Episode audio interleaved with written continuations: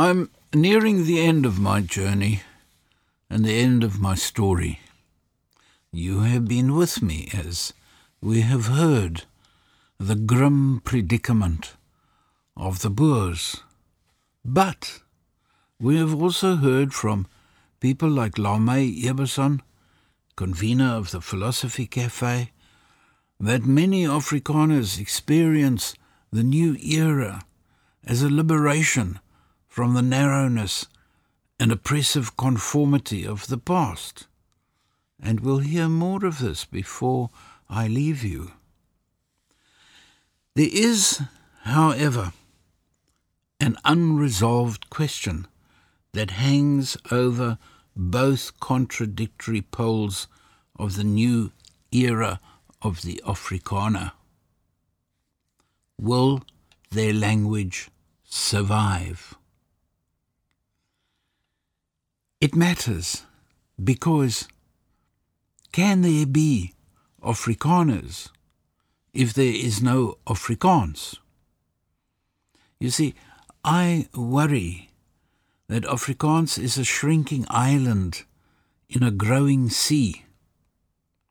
So let's talk about this to someone who depends on Afrikaans for their living. It's Karin Brynard. She's a successful crime novelist writing in Afrikaans. She needs readers in Afrikaans. They put bread on her table. But will they always be there? So, we talk in her home in Stellenbosch. It rests below a looming mountain in a leafy garden with running water. So, this is Karin Brynard, crime novelist extraordinaire. Karin, we've known each other for a long time, and I'm not even going to touch on the fact that uh, you were a political correspondent along with me, and whether this has informed your uh, crime writing capabilities. I'm going to leave that aside. better, better leave it there. but Karin, I, I really, I have a, a worry, or if I put it more softly, it's something I wonder about. Your writing in the crime idiom is excellent, in my opinion. Thank you.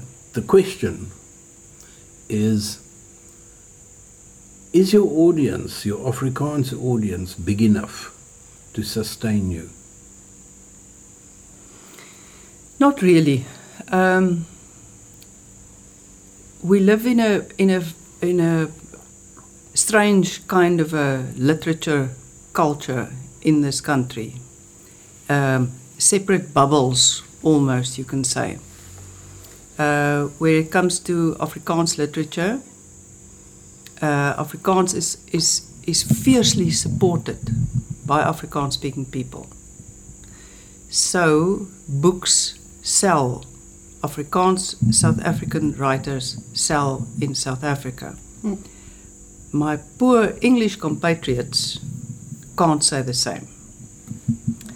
Um, if you wrote uh, a non-fiction, maybe political, mostly political or historical in English, uh, and it's a sexy political issue that you address, it will sell. It will sell like hotcakes and so on.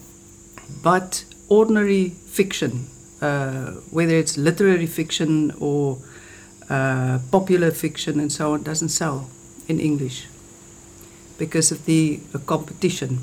The English speaking reader is a bit snobbish in the sense that they go for the international readers, and the English language writers have to compete with the international writers on, uh, on a shelf, on a bookshelf, where we don't we have our own little compartment, and Afrikaans readers read Afrikaans and they read English. So they, they, they keep up with what's going on in English literature and they read Afrikaans. They love Afrikaans books.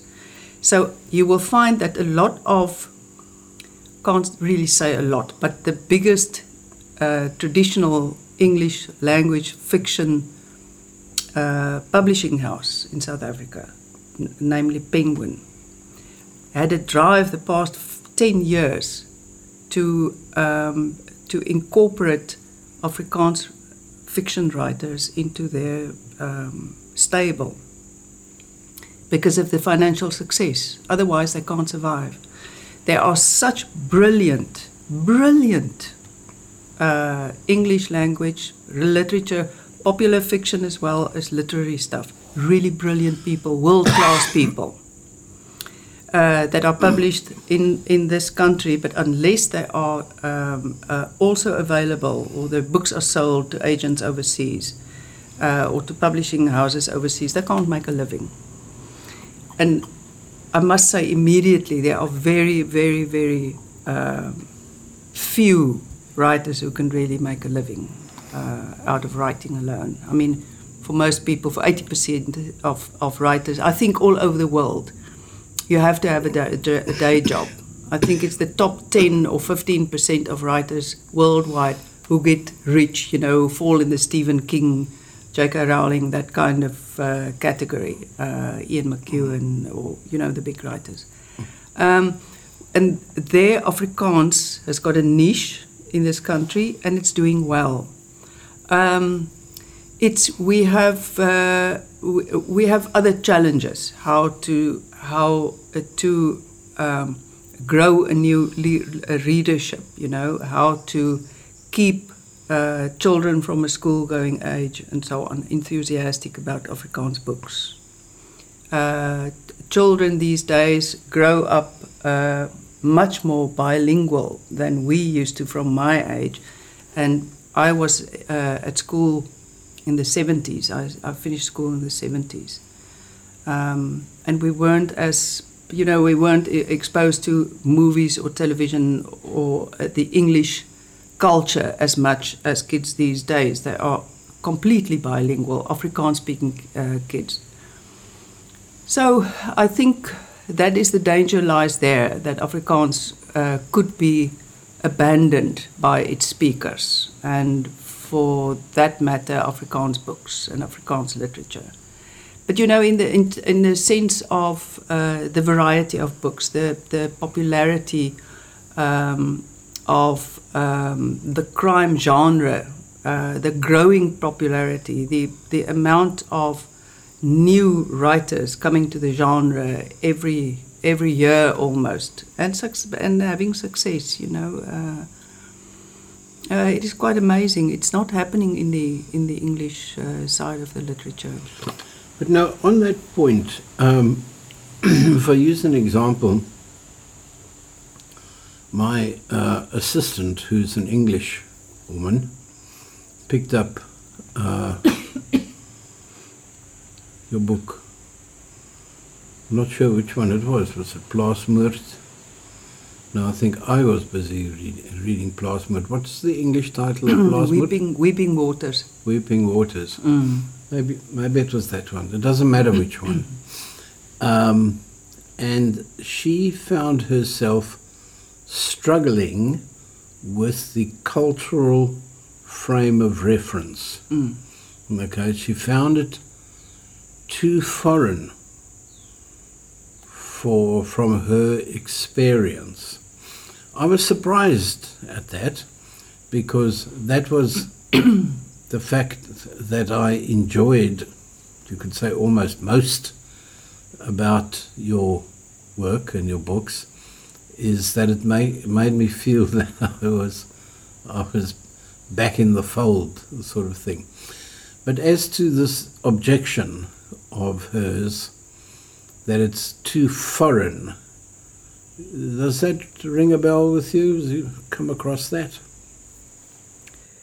I think you get you get a certain type of of uh, book that is very closely related to the cultural background in which it, the, the, the story happens. And if the reader comes to it and he's prepared for that, then I think it might be a different kind of a scenario. Um, when I read the Nordic noir novels, I read it because of the foreignness of it, because it, you know, it, it describes a certain landscape to me and a certain culture to me that appeals to my senses, you know. So I approach the book already knowing that it's from a if I if I read a popular French uh, writer, I have the same attitude. You know, you expect sort of uh, a universal flavor uh, to um, certain uh, types of I, I don't I don't know where I can place it, but it's a it's a sort of a middle group of uh, crime novels that uh, caters you know, it, it, the background is a little bit blurred in, in terms of the the the uh, factualness of it and so on. So it could actually take place anywhere in the world. A lot of the British, American, and South African writing is like that. But mine is very much it's anchored in the in the land here, and it deals with the with issues of this land, because I think of my political background my books begin, begin with questions that I ask myself. And the, and the very question that you've been asking on your journey here is what happens, for instance, when a language dies. And my last book was born from this question What happens when a language dies? Now, that's very interesting. So let, us just cut straight to it. Do you think um, that Afrikaans is a language that is dying? I think uh, it depends on uh, what time of the day you're asking me. Because it's really uh, sometimes um, when I realize that it's that it's being abandoned as uh, um, a language of education, uh, tertiary education as well as school uh, education, then then you know when that thought strikes me, I become you know, my, my throat constricts. Um, I think, oh, you know, that's that's a first sign of a language declining. You know, when it loses a certain um, status and a certain uh, um, stage where where it's no longer the language of the judiciary, judiciary or of uh, teaching in philosophy or whatever. You know, it's you lose the terminology, you lose the energy of the language being expressed in a certain way or in a certain sort of a, um, academic um, uh, department, whether it be uh, the sciences or languages. So then I would say, okay, there is no way that a, that a language can really last just by being a popular sort of a language. It has to have the groundwork also. And that's where literature comes from because literature uses bigger, bigger words than advertising. Um, and, uh, you know, it has to be grounded somewhere, literature and uh, poetry and so on, where you where you engage in a deeper on a deeper level with the language. That it has to have a cultural background, and if you lose that on on the education side, I think it's a big loss, and I think that's where a decline might come from. It's a big debate in this country. Sometimes I think, no man, the a language lives as long as people speak it and there are lots and lots of people who speak the language, uh, depending on where you are in the country.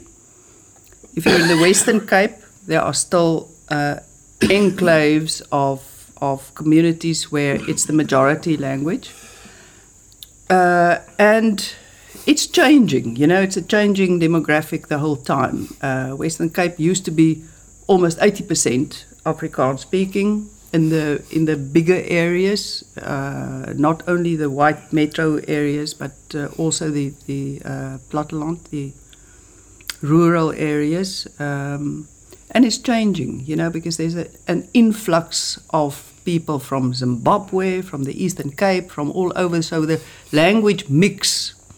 I was talking to my housekeeper the other day, and she says that um, all her neighbors around her are foreigners. She's Sotho speaking, and the people behind her are from Malawi. Another couple is from Zimbabwe. Another couple is from uh, Namibia, Zambia all with different languages. Um, uh, you know, so it's it's it's changing all the time. But um, is it a dying language? I don't know. As long as we have uh, a television in it, as long as we have newspapers in it, as long as there's cultural activity in it, the Afrikaans music business is huge the Afrikaans um, drama business is huge. Festivals are huge, and, and that's where Afrikaans plays are produced and um, presented, and it's wildly popular. People flock in their thousands there. We have once a year we have what we call the the word festival in Afrikaans, a woordfees, here at the University of Stellenbosch. They present it.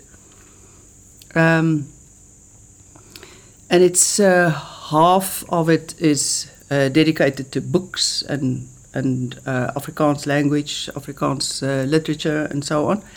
But the rest is music, popular music, um, traditional music, um, and drama. Um, huge, huge crowds uh, descend on the on on the town uh, to attend the the excellent, world class dramas that are being written by young people and produced by young people. It's really exciting.